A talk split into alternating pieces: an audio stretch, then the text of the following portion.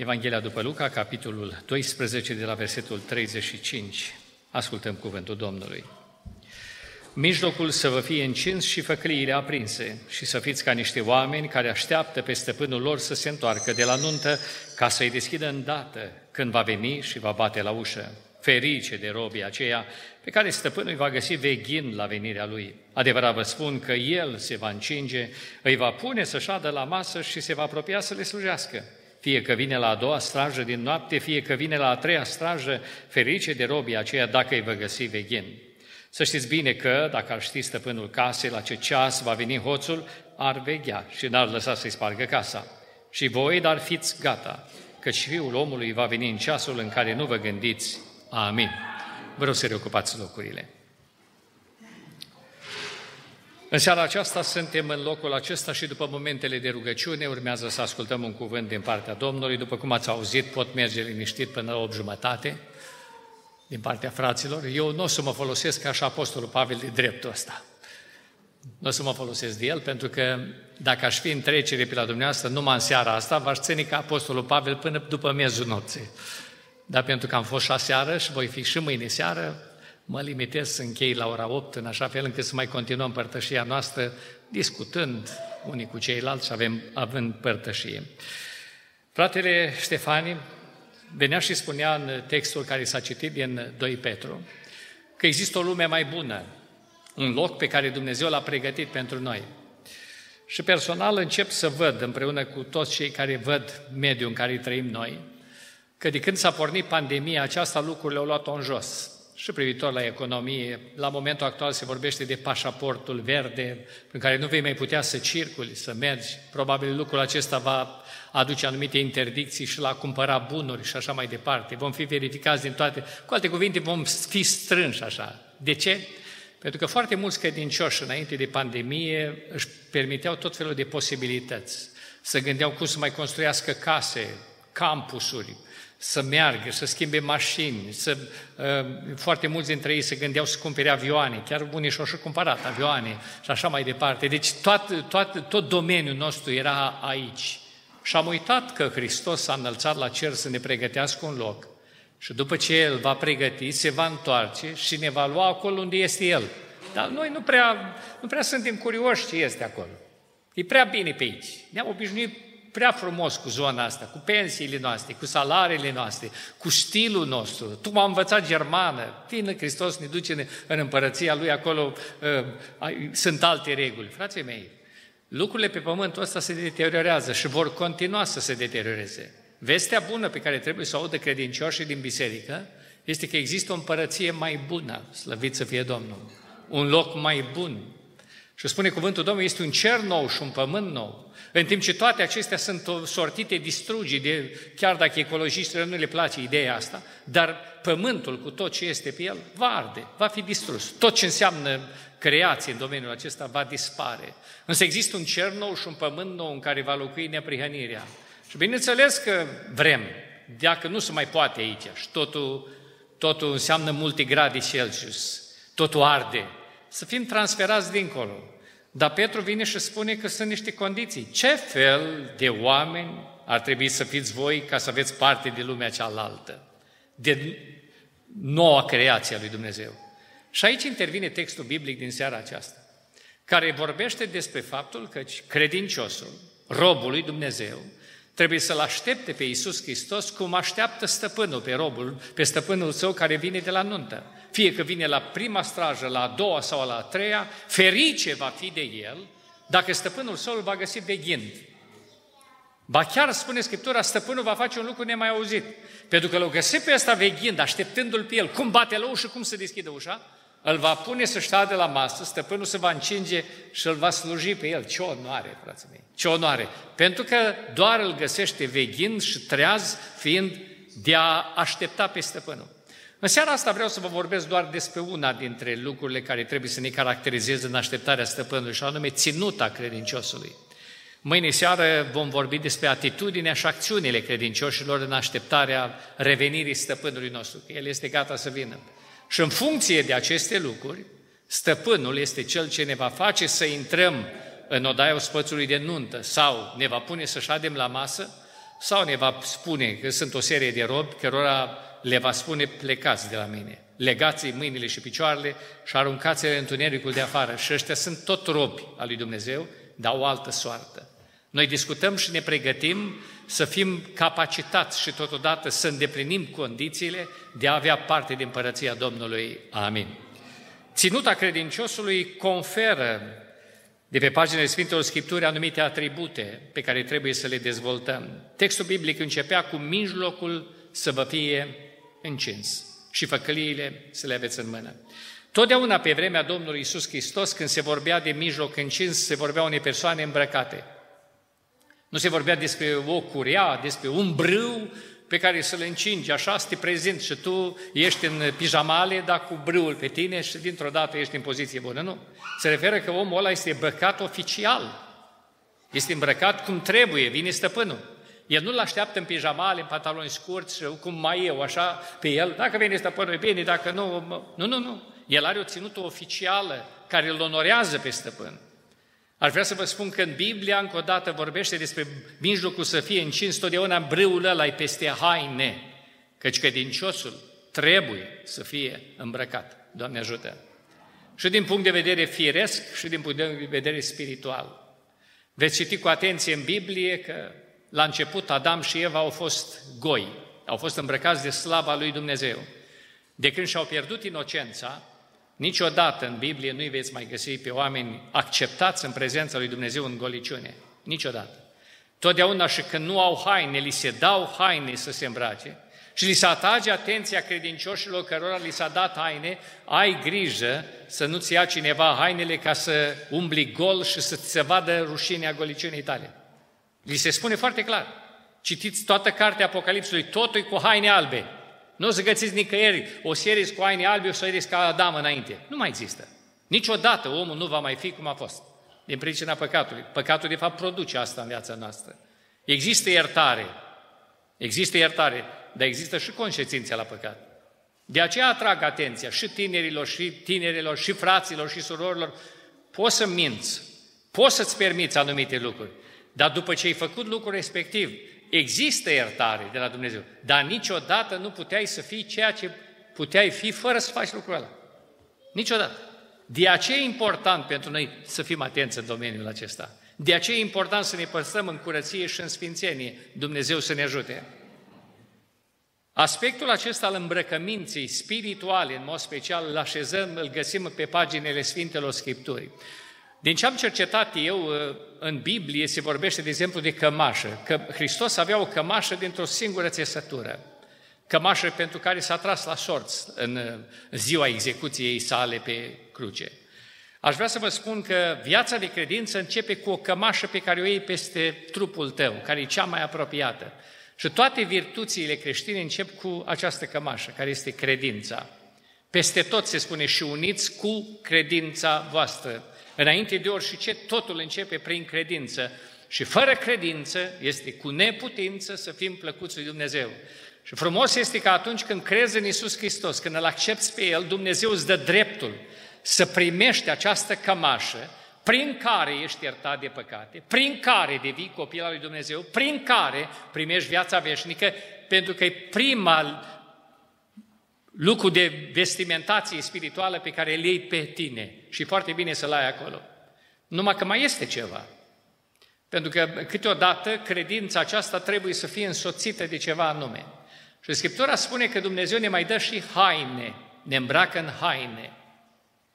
Și totdeauna haina vine peste cămașă, să o ai peste. Cuvântul Domnului vine și vorbește în Noul, în Noul Testament, în cartea Apocalipsului, că mirese lui Iisus Hristos i s-a dat să îmbrace haine de insubțire, strălucitor și curat, care sunt ce? Faptele neprihănite ale sfinților. Haina faptelor. Dumnezeu când vii la pocăință, pe lângă cămașa credinței, îți dă și o haina faptelor pe care trebuie să le faci. Apostolul Pavel spune în Efeseni că Dumnezeu ne-a pregătit mai dinainte fapte ca noi să umblăm în ele. Venitul la adunare este una dintre faptele alea pe care le-a pregătit Dumnezeu să umblăm în ele. Faptul că le cam ratăm, lăsăm cam goluri, goluri la haină. Dar problema este, ni le-a pregătit. Le avem la îndemână, e de datoria noastră să le avem acolo. Acum, frații mei, aș vrea să vă spun că de foarte multe ori întâlnesc credincioși care spun că sunt credincioși, crezi în Isus. Le mai spun și prietenilor. Numai că în seara asta nu prea văd eu aici la dumneavoastră. De obicei, noi venim îmbrăcați la, cu cămașă și cu sacou. Ca să nu spun că avem costum. Avem sacou. Imaginați-vă dumneavoastră acum că eu aș avea sacou peste cămașă. Ce să vede mai mult la mine dacă am sacou peste cămașă? Cămașa sau sacou? Sacou în, în, în mod normal. Stimații mei, de foarte multe ori prezentăm oamenilor că noi avem o credință adevărată și le spunem până răgușim că avem o credință adevărată. Și oamenii spun, stai liniștit că eu văd haina ta mai mult decât credința ta. Pentru că noi suntem reprezentați nu numai de cămașa care o avem, ci de faptele pe care le facem. Și oamenii, la faptele noastre nu le trebuie traducere. Nu le trebuie, ei știu ce fapte avem. De aceea este important credinciosul să fie îmbrăcat și cu cămașa credinței, dar și cu haina faptelor care arată ce fel de om este. Dumnezeu să ne binecuvinteze. Pe calea pocăinței, frații mei, există pericolul de a te supăra la un moment dat. Ți-a dat Dumnezeu fapte prin care să umbli, ai credința în Isus Hristos. Și faptele astea te fac să fii bun, te fac să fii blând. Câteodată nu prea merită toți blândețea ta. Parcă ai vrea să dai blândețea la neamuri, la prieteni, să fii blând chiar cu toți. Este câte unul care se poartă ca un nesimțit. Tu să fii blând cu el, să fii răbdător cu el. Parcă îți vede să, totuși, să fii altfel cu el, așa. Parcă ar merita cumva omul respectiv. Dar dacă porți haina asta pe care ți-o dat-o Dumnezeu, te porți cu blândețe, ești între frați, câteodată treci prin situații dificile, cum spunea Pavel, când a fost cuvântul meu de apărare, am rămas singur. Păi dar unde sunt frață? Că toți gudurau pe lângă tine, să vorbească cu tine. Dumnezeu, am rămas singur. Îmi place tare mult expresia Apostolului Pavel când spune că am fost în primedie, pe mare, pe uscat, din partea unora, din partea altora și la urmă încheie el și am fost în primejdie din partea fraților mincinoși. Dar nu putea să le spună numai la ăsta mincinoși. Nu le putea spune altfel că noi când e vorba de cineva care ne-a mințit, ne-a ofentat, avem noi cum să explicăm. De ce totuși le zice frați mincinoși? Sperau să reabiliteze, frații mei. Să devină din frați mincinoși doar frați, Doamne ajută, că și asta e, că și asta e bine. Avea speranța asta. Ori când ești îmbrăcat cu haina pocăinței, hainele faptelor, sper că ăla să se întoarcă înapoi. Te porți cu blândețe, Chiar dacă devine o despărțire cu Marcul la un moment dat, la un moment dat îi spui, trimite-l și pe Marcul înapoi. Pentru că am nevoie de el acum. A fost o problemă, dar acum am rezolvat-o. Pentru că haina asta te face să ai o atitudine pozitivă, bună, binecuvântată. Și asta e ceea ce se vede, frații mei. De foarte multe ori întâlnesc cu oameni care spun, frate, nu trebuie să vadă prea mult, mai ales la colecte, când dăm pentru biserică, nu trebuie să vadă. E un mod frumos de a masca zgârșenia noastră, e un mod extraordinar de frumos de a spune că noi mascăm ca să nu dăm. Frații mei, există fapte pe care personal poți să le faci liniștit, să nu știi stânga și dreapta. Dar există fapte pe care comunitatea trebuie să le facă și chemată să le facă să se știe ceilalți. Ascultați ce spune Sfânta Scriptură, dau doar eh, câteva argumente biblice. Și aici nu e vorba de fapta mea sau a ta, e fapta noastră, a tuturor. Spune cuvântul Domnului Matei, capitolul 5, cu versetul 15 eh, sau 14 începem. Voi sunteți lumina lumii. O certate așezată pe un munte nu poate să rămână ascundă. Și oamenii n-aprind lumina ca să o pună sub obroc, ci o pună sfeșnic și luminează tuturor celor din casă. Și acum uitați și aplicația pe care o face Domnul Isus la toată treaba asta. Că lumina nu e cineva să aprindă lumina și să o bagi în camera aceea în care nu stă nimeni, ci lumina e folositoare să se vadă, să lumineze.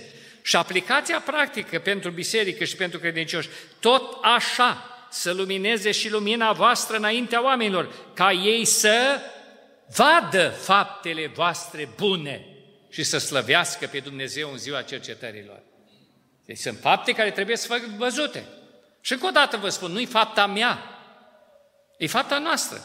Dacă cineva trece printr-un necaz, toată biserica se ridică, toată biserica face o colectă. Nu pot să spun eu, fraților, am fost și eu la slujbă, am pus și eu atâta. Deci cine te întreabă tine cât ai pus tu? Ca și chestii suntem noi interesați cât ai pus tu. Nu, biserica a strâns 700 uh, de euro și o dat la sora care trece prin necazul respectiv. Dar cine a dat mai mult? Nici nu ne interesează. dar e un gest pe care biserica l-a făcut.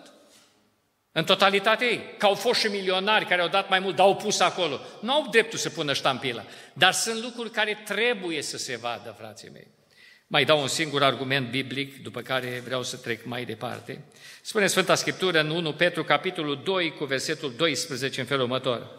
Să aveți o purtare bună în mijlocul neamurilor, pentru că în ceea ce vă vorbesc de rău ca pe niște făcători de rele, prin faptele voastre bune pe care le văd. Frații mei, le văd. De foarte multe ori nu facem fapte bune pentru că nu mai avem haina care trebuie. Pentru că am dat-o jos. Pentru că de foarte multe ori în situațiile pe care le avem, în orgolile noastre, în mofturile, în scrifosările noastre, ne săturăm de făcut bine. Ne săturăm să fim blânzi. Ne săturăm să fim darnici. Ne săturăm să deschidem mâna ca să ne umple Dumnezeu. Ne săturăm. Și dintr-o dată sunt la îndemâna noastră alte haine. Spunea Apostolul Pavel, și dați-mi voie să vă citesc din 1 Tesaloniceni, capitolul 2, cu versetul 5 în felul următor. În adevăr, după cum bine știți, niciodată n-am întrebuițat vorbe măgulitoare, nici haina lăcomiei.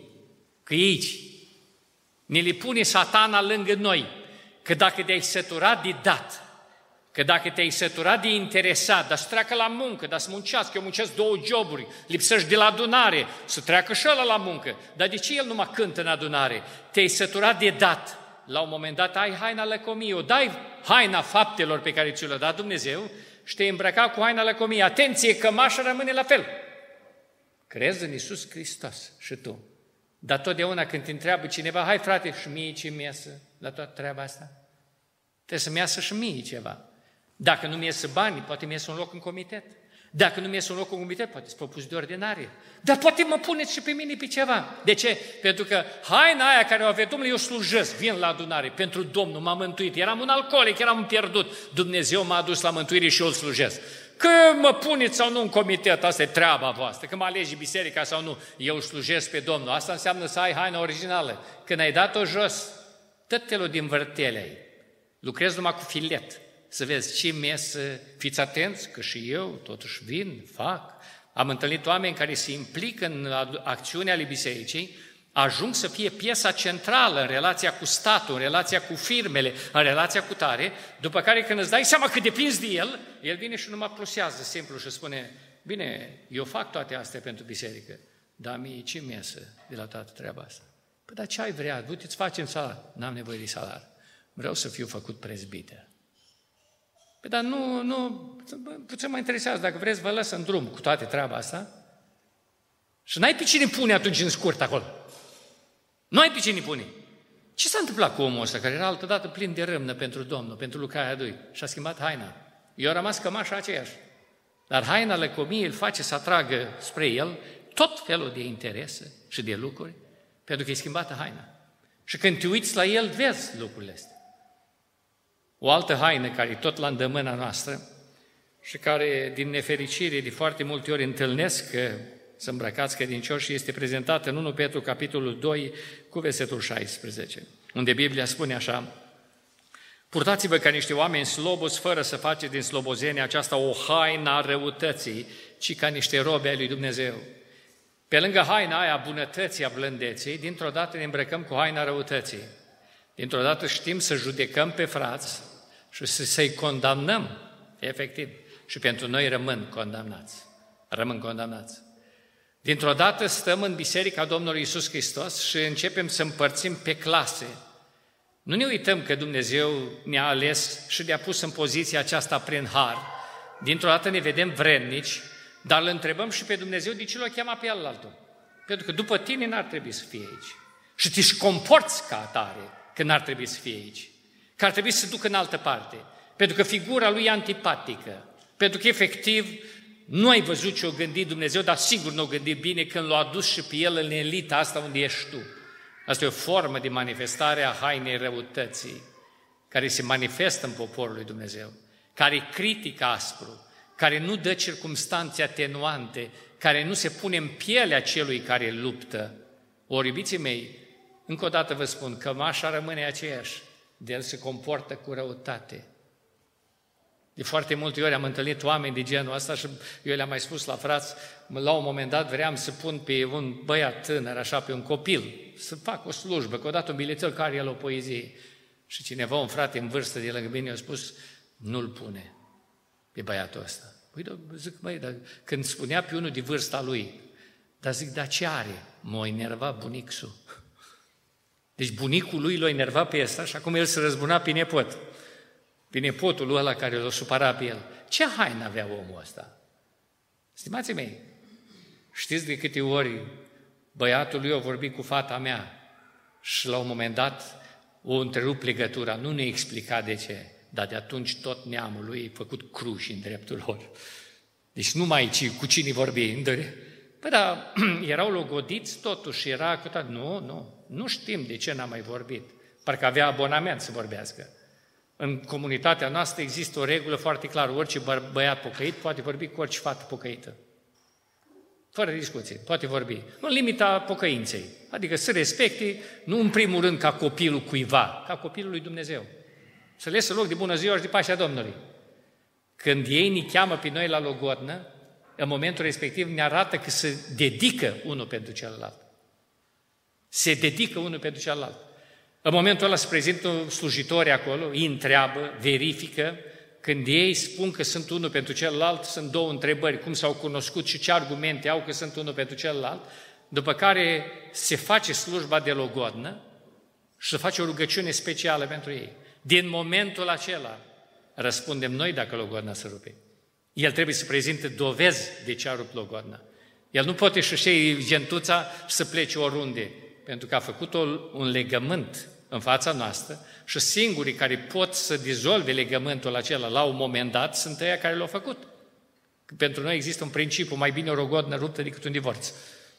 Mai bine. Dar așa se face în domeniul ăsta. Ei, există situații de astea când vorbesc ei între ei, fără nicio problemă, și la un moment dat, din diverse motive, ori băiat, ori fata, spune, nu mai pot continua. Am văzut lucruri care nu se potrivesc, nu ne, nu ne suntem compatibili din punctul meu de vedere. Nu, domnule, eu vreau să merg înainte. Ei, dacă aud neamurile și prietenii, să îmbracă cu haina răutății și multe biserici au convulsii și stări de tensiune din cauza aceasta. Și hainele astea sunt la îndemâna noastră. Verifică în seara asta, ai haina originală a faptelor pe care ți-a dat-o Domnul? Pentru că peste tot în Biblie ți se spune, păzește-ți hainele. Nu uita, hainele astea trebuie păstrate curate. Spune Biblia undeva în Eclesiastru, hainele să-ți fie albe în orice vreme, că Domnul poate veni. Și hainele se pot murdări, frații mei. Imaginează-ți că mergi pe drum și undeva într-un șanț care nu-i betonat, o căzut cineva în noroi acolo. Tu ai hainele albe. Biblia te învață că haina asta ajută. Nu trebuie numai... E trebuie spălată, păstrată, curată, dar ajută. Și când îl vezi pe la noroi, te duci să ridici de acolo. Bineînțeles că ei vrea să-i dai numai un deget să ridici, dar nu se poate cu telecomandă. Trebuie să te duci să te cobori la el, să le iei în brață, câteodată omul căzut, poate și lovit, îl ridici de acolo, l-ai pus pe drum, îl bandajezi, îl pansezi, chemi o mașină, chemi o căruță, îl trimiți de acolo la un han de poposire, să folosim un alt termen biblic, dar după ce o plecat ăla de acolo, tu constați cu stufoare că hainele tale albi, făcând un bine sau pătat. Făcând un bine, frații mei, s-au pătat. Și atunci există soluție. Pentru că Biblia spune în cartea Apocalipsului că s-a văzut o mare mulțime îmbrăcată în haine albe și cu ramuri de finit. Și întreabă ființa cerească pe Apostolul Ioan, cine sunt aceștia și de unde vin ei? Și m-aș fi așteptat ca Apostolul Ioan să spună, părerea mea teologică este că, oricum am stat cu Domnul Isus trei ani și jumătate, am voie și eu la părere. El nu spune părerea, spune nu știu. Și atunci aflăm și noi că ăștia vin din necazul cel mare și ceea ce e interesant. Ei și-au spălat hainele și le-au albit în sângele mielului. Amin. Avem soluție pentru spălat hainele și pentru albit. La îndemâna noastră. Atenție și când facem bine, câteodată ne putem păta. Câteodată ne putem păta. Doresc să faci binele și câteodată iese cum nu trebuiește. Dar sângele Domnului ne poate spăla și curăți haina. De aceea, în fiecare zi, trebuie să avem hainele curate. Dumnezeu să ne ajute. Dar totodată hainele nu numai că se pot păta, ne pot fi luate. Ne pot fi luate, efectiv. Și Biblia vine și spune ferice de cel ce își păzește hainele în cartea Apocalipsului, ca să nu umble gol. Păzește-ți haina. Există cineva care dorește să-ți ia haina, să nu mai ai. Și să îmbraci una de lângă tine, că o să o găsești pe aia lăcomiei, în zonă, că o să găsești pe aia răutății în zonă. Păzește-ți haina pe care ți-a dat-o Domnul. Și ca haina aceea să fie păzită, să nu poți dezbrăca ușor, să nu o uiți, vine faza a doua, mijlocul să-ți fie încins. Adică să ai un brâu deasupra. Brâul pe timpul Domnului Isus Hristos și la oameni și la robi și la toți ceilalți era ca un fel de centură pentru soldat. Cine dintre dumneavoastră a făcut armata? Și eu am făcut armata un an și o luni, probabil și în locul la mulți dintre dumneavoastră. Am făcut armata și presupunea, de exemplu, la ora două dimineața îți dădea alarma. Când îți dădea alarma, trebuia să-ți luai pantalonii, trebuia să-ți iei vestonul și peste veston totdeauna trebuia să ai centura dacă veneai acolo la un moment dat rapid așa și spuneai, domnule, am pantalonii, am vestonul, dar n-am centura, erai considerat ca și cum n-ai avea nimic. Pentru că centura aceea arăta că tu ești gata echipat. Gata echipat. Stimații mei, când Biblia vine și vorbește în mijlocul să-ți fie încins, tu ești îmbrăcat deja și încingătoarea aceea arată că ești într-o poziție oficială. O să vedeți că toate personalitățile oficial, când fac declarații în numele statelor sau a concernului, au o anumită ținută. Ei nu se prezintă acolo că azi am luat tenis ăștia, i-am luat așa, e drept că la costum la tenis, că uh, cravată nu am, dar în fine, merge așa, că doar, păi, dar tu reprezinți ceva. Când Biblia vine și vorbește în mijlocul să-ți fie încins că tu aștepți pe stăpânul, tu nu aștepți pe stăpânul cum ai tu chef. Stăpânul trebuie așteptat într-o anumită poziție oficială. Și din punctul ăsta de vedere, mijlocul trebuie să fie încins. Mie îmi place tare mult ideea că eu am văzut ce înseamnă mijloc încins la foarte mulți bătrâni care aveau niște brâuri late cu mai multe chingători, așa, când se duceau mai ales la moară sau într-o parte sau în alta, ridicau greutăți grele, aveau brâile alea late. Ei, arabii au altfel de brâi, au brâi de aia care le tot le înfășoară împrejurul lor, de alea așa mai, mai lungi, dar le înfășoară așa și îmi plac alea lor. Cât te enervează cineva în pocăință și vrei să dai jos haina asta care ți-o dat Dumnezeu, să iei una răutății la adunare generală și să-i spui câteva. Dar trebuie să dai jos brâu. Ei, un brâu de ăsta mititel, cum am eu curau, o dai imediat jos. Și imediat ți-ai schimbat haina și îi spui și trebuie lui ăla. Problema este că când brâu e ca la arabi, începi să-l dai jos, Duhul Sfânt tot întreabă, ce faci? Ce faci acum? Vreau să-l reglez pe ăsta. Vezi, ai grijă și faci. Ai grijă și faci. De foarte multe ori suntem porniți pe treaba asta. Spunea un frate din Vicov că o, într-o zi venea râzând, râzând, pe când lucram la servici, venea râzând și spunea că uh, o prins un copil de-a lui de vreo patru anișori, că l-a văzut că a mers în prag, a luat o, o pereche, o, un bocanc, nu putut amândoi, un bocanc de-a lui, de la cu bombeu de șantier, de la așa puternic, și îl tărie prin casă să se duce în dormitor cu el și îl întreabă ăsta pe el, amicul de patru ani, pe copilul, dar ce faci cu ăsta? Trebuie să-i dau un șut la unul mai mare ca mine, m-a enervat și nu pot să-i dau așa. M-am dus, am luat bocancul tău, că de el abia îl duce el în picior, se duce așa.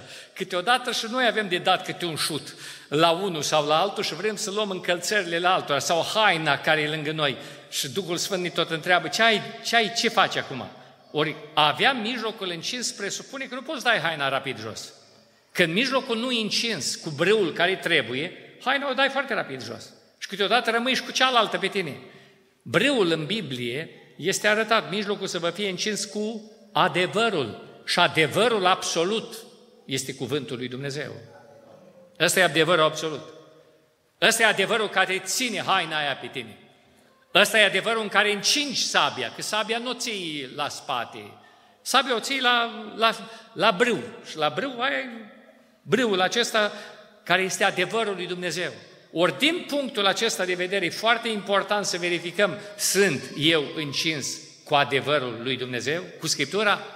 Pentru că de foarte multe ori o să vedeți oameni care sunt robii Domnului și care, pe lângă faptul că au uh, credință, cămașă, pe lângă faptul că au haina faptelor, să-mi cin cu adevărul și vor să fac o grămadă. Eu sunt cin, sunt pregătit, vreau să lucrez pentru Domnul. Marea problemă e că dacă leși pe el să lucreze pentru Domnul, observ că într-o lună, două, trei sau în jumătate de an, nu mai poate lucra. Efectiv, e supărat, e deranjat. Știți ce, frații mei? Că lucrarea Domnului presupune efort. Lucrarea Domnului presupune ridicare de greutăți. Lucrarea Domnului presupune ducerea de greutăți. Lucrarea Domnului presupune ridicarea unor căzuți. Și aș vrea să vă spun că trebuie să ridici greutăți, contează foarte mult cu ce ești încins. Oamenii care ridicau greutăți, când vă spuneam, se duceau la moară, aveau câte un brâu foarte lat, închins foarte bine. Ridicau sacul și nu aveau probleme la mușchi abdominali. Halterofilii, uitați-vă la ei care ridică greutăți, au brâie care le protejează mușchii abdominali. Pentru că apare o anumită problemă și foarte mult se operează, se numește iernie inghinală. Când se rup mușchii abdominali și intestinele ies prin ruptura aceea și omul ăla trebuie reparat câteodată cu plasă, trebuie să reparat acolo. Dar apare situația asta dificilă, spirituală la fel. Când te apuci la greutăți mai mult decât e puterea și cunoștința ta, apare iernia spirituală. De aia spune Biblia, fraților, dacă vreunul dintre voi a căzut dintr-o dată într-o greșeală, voi să-l ridicați cu Duhul blândeței. Și imediat spune, și ia seama la tine însuți să nu faci iernie, să nu fii ispitit și tu. Pentru că tu te duci să-l scolți pe ăla. Că o vorbit cu niște mormoni, de exemplu. Dar mă duc eu să-i povestesc. Băi, dar tu știi teologia mormonilor? Tu știi ce învață ei? Tu știi ce mentalitate ai? Care-i carte de căpătăia mormonilor? Păi nu-i Biblia, nu-i Biblia, e altceva. E altceva. Tu știi? Nu, dar în râvna lui se duce, care are cămașă și haină și încins la brâu cu o sforicică, ca să nu spun cu unii sunt cu, cu, cu, cu sărmă pe care o îndoai frumos așa și să stea hainele pe el. Pe păi ea imaginează tu cu sforicică sau cu sărma respectivă, te duci să ridici un sac de 60 kg. Ce se întâmplă cu mușchii tăi? Câteodată te uiți în adunare, fraților, citim din Hagai. Îi vezi pe o grămadă de frați care se uite, Hagai, îi dai în Biblie? Pentru că nu știi unde Eu știi că Biblia începe cu Geneza, se termină cu Apocalipsa și pintri, asta e treaba predicatorilor. Dar el vrea să fie trimis în misiune. El vrea să discute cu mormonul, cu martorul Jehova. El vrea să discute cu ăla care are nu știu ce idei. Măi, omule, tu trebuie să cunoști Biblia. Brâul ăsta trebuie să fie lat ca să poți ridica greutăți. Ori Apostolul Pavel făcea la o declarație care șochează și astăzi. Pot totul în Hristos care mă întărește. Dar știți care e declarația lui de mai târziu? La un moment dat spune, vă puteți voi da seama de cunoștința pe care o am eu de planul lui Dumnezeu? Alături de Evanghelii, epistolele lui, 14 epistole, sunt baza canonului Noului Testament. Lucruri pe care nu le-au primit ceilalți apostoli care au stat trei ani și jumătate cu Domnul Isus, le-a primit Pavel. Le-a primit Pavel, ca să le scrie aici. Ca atare avea un brâu foarte lat al cunoștinței Domnului și putea totul în Hristos. Slăvit să fie Domnul! Dacă vrei să ai brâul lat și să lucrezi pentru Domnul, lățește-ți-l.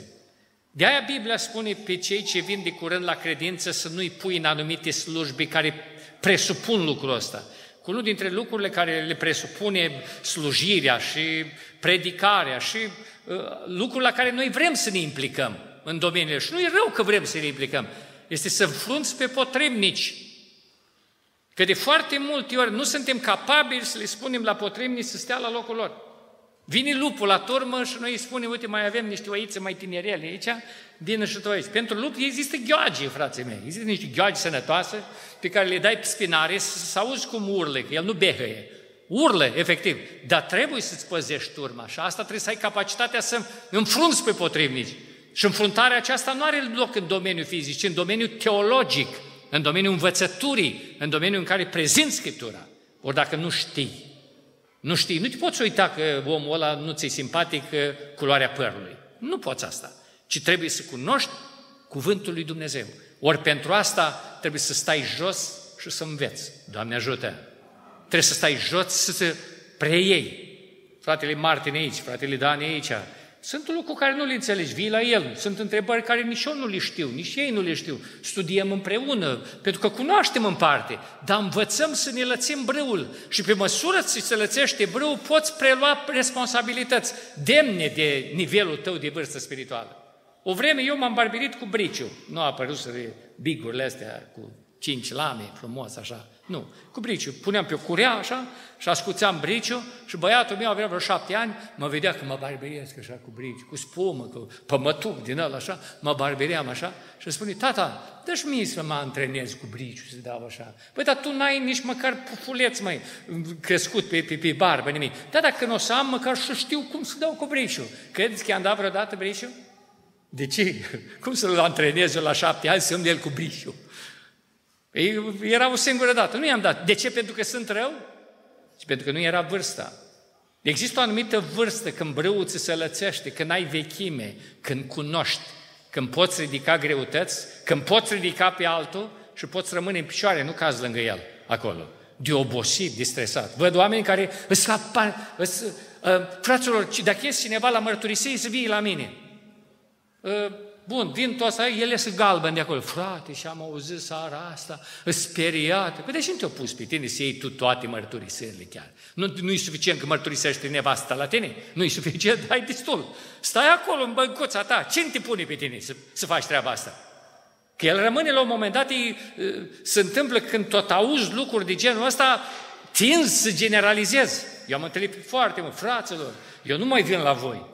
Dar de ce mai? L-am auzit pe unul care nici nu era membru în biserică, aici a făcut. Tu crezi că toți ceilalți sunt ăștia, fraților, știriși la învon și spui, ei și în adunarea asta, sunt așa, sunt așa, că te speriat unul. Păi dacă nu ești capabil să poți greutățile, ce te duci acolo, măi? Lățește-ți breul și cât, ridic, du cât poți, atât tot. Și dacă nu poți, dacă nu poți, stai pe loc repaus, care cine? Se găsește cine. Dumnezeu să ne ajute, frații mei. Dar breul, la asta folosește, la ridica greutăți. Uite-te la brăul tău. Un alt aspect cu care vreau să închei, frații mei, este făclia în mână, care reprezintă mărturia noastră. Pe lângă cămașă care e credință, pe lângă haina care sunt faptele, pe lângă brâul, cuvântul adevărului, există și o făclie a mărturiei noastre. Trăim într-o lume în care din ce în ce mai mult e noapte, e spre ziu. Și când e aproape spre ziu, așa, noaptea parcă e mai întunecoasă. Uitați-vă după legile care se dau, Uitați-vă după drepturile care se calcă. Uitați-vă de, după toate lucrurile acestea. Parcă îmi pot fi da faptului că o mulțime de oameni văd familia formată dintr-un bărbat și o femeie, există oameni la momentul actual care presează să ne spună că noi suntem anormali. 90 ceva la sută din planeta asta sunt anormali. Ei cei normali. Și atenție, dacă te apuci să comentezi, găsește-l o pârghie să-ți închidă gura. Pentru că pământul se pregătește să fie distrus. Ori noi înțelegem lucrul acesta. Ori din punctul acesta de vedere, noi trebuie să ținem făclia sus. Făclia, în întunericul de acum, te expune, fratele meu. Te expune. Imaginează-ți că totul e întuneric și tu aprinzi o făclie. Tu nu vezi cine e întuneric, dar ei te văd toți pe tine.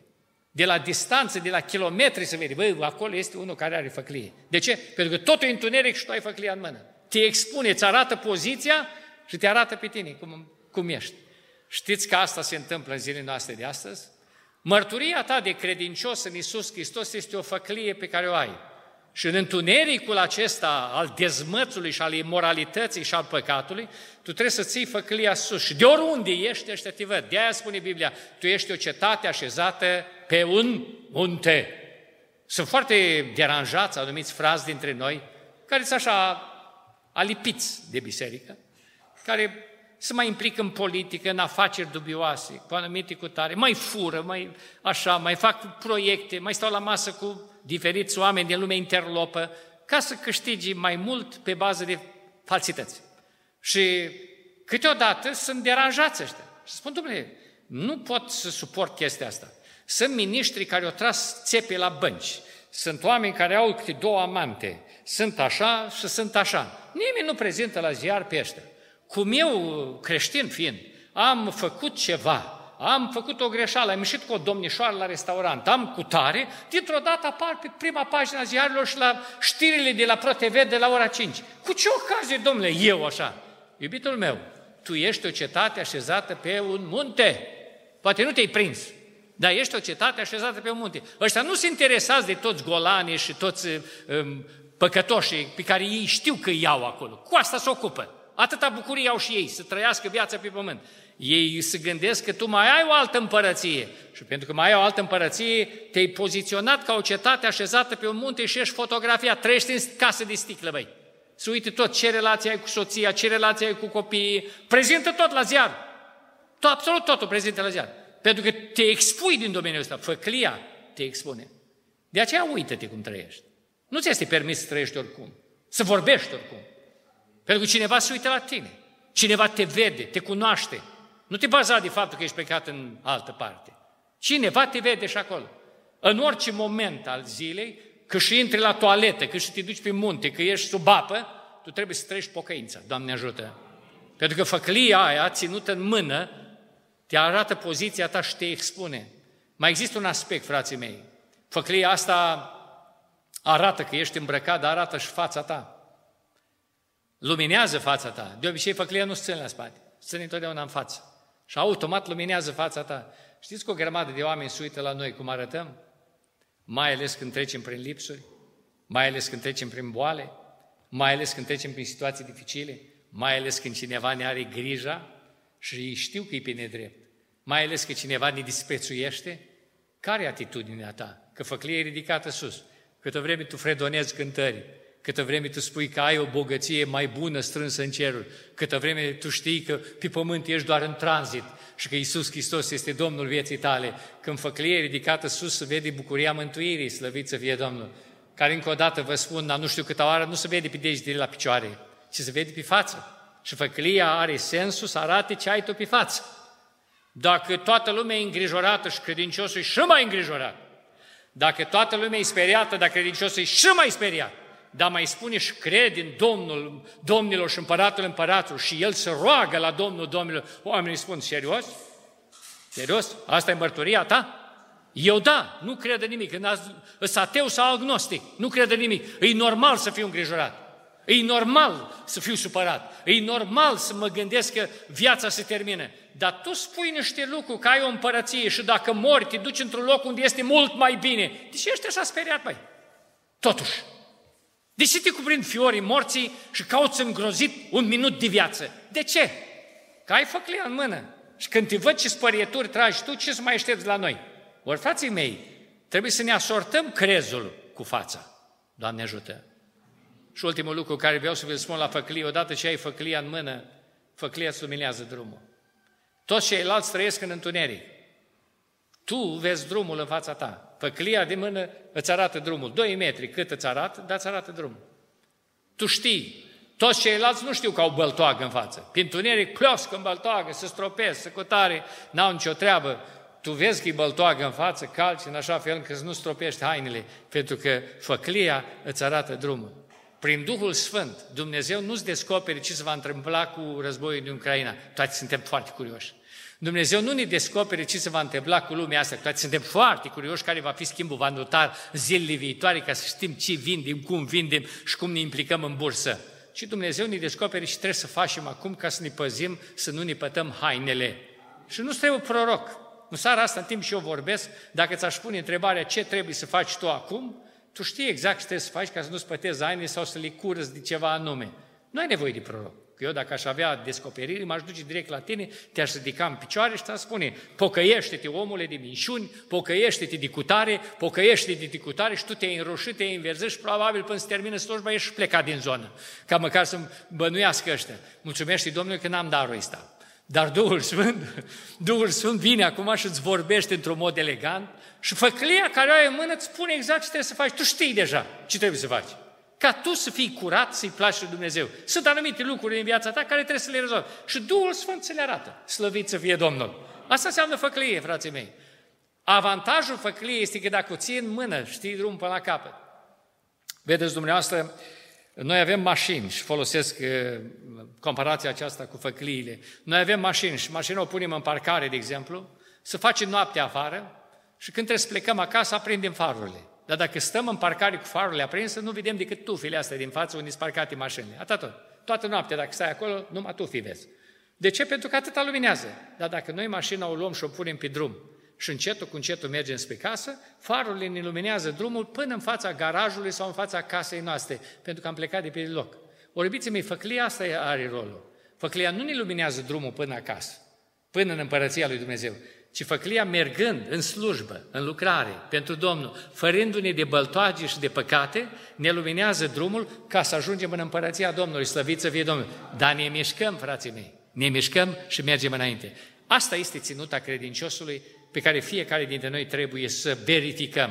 În primul rând, cămașa credinței, hainele faptelor, brâul adevărului, al cuvântului Dumnezeu și făclia mărturiei unde ne-a așezat Dumnezeu pe șantier, la școală, în birou, poartă făclia sus. O să vezi că oamenii nu se simt prea confortabil în preajma făcliei tale. Nu se simt. Pentru că oamenii iubesc întunericul. Pentru că faptele lor la întuneric nu se văd. Când vin la lumină, se vede toate faptele. Și parcă era mai bine la întuneric. Știți ca și cu arabul ăla, care, v-am mai spus eu, parcă dumneavoastră era un arab, stătea în cortul lui și cineva i-a dat o ladă cu mere să mănânce. Arabul era, avea o lanternă în cortul lui, o mușca primul măr, era bio și-a găsit uh, vierme în el. Vierme, pus deoparte. La un moment dat o mai mușcat încă unul, iară vierme. S-a supărat, o strâns becul și a mâncat toate merele. De ce? Pentru că o rezolva problema. Prin întuneric rezolv multe probleme pe care pe lumină nu le poți rezolva. Știți că din punct de vedere spiritual suntem la fel? Când ai lumină, îți arată orice situație. Da, mai bine stângem becul, că acolo e voie de orice. Așa pățim noi, de exemplu, păstorii. Eu când mă nimeresc să mă duc la alt frizer decât cel care l-am și respectiv știu că sunt păstori, este coadă mare, toți oamenii stau acolo. În timp ce stau la coadă vorbesc fiecare, de fete, de aventuri, de ce le vine la gând, toți râd acolo. Când a intrat păstorul acolo, cu făclia aprinsă, toată lumea taci din gură și își dă seama că au de răbdat o grămadă până îl tunde. Și de aceea mă tunde pe mine primul. Slăvit să fie Domnul. Făclia deranjează. O ții în mână și deranjează pentru că iluminează pe toți ceilalți. Dar se merită să o ții în mână. Pentru mâine seară vom vorbi despre atitudinea credinciosului care îl așteaptă pe regele nostru, pe împăratul nostru și acțiunile lui. Dumnezeu să ne binecuvinteze. Amin.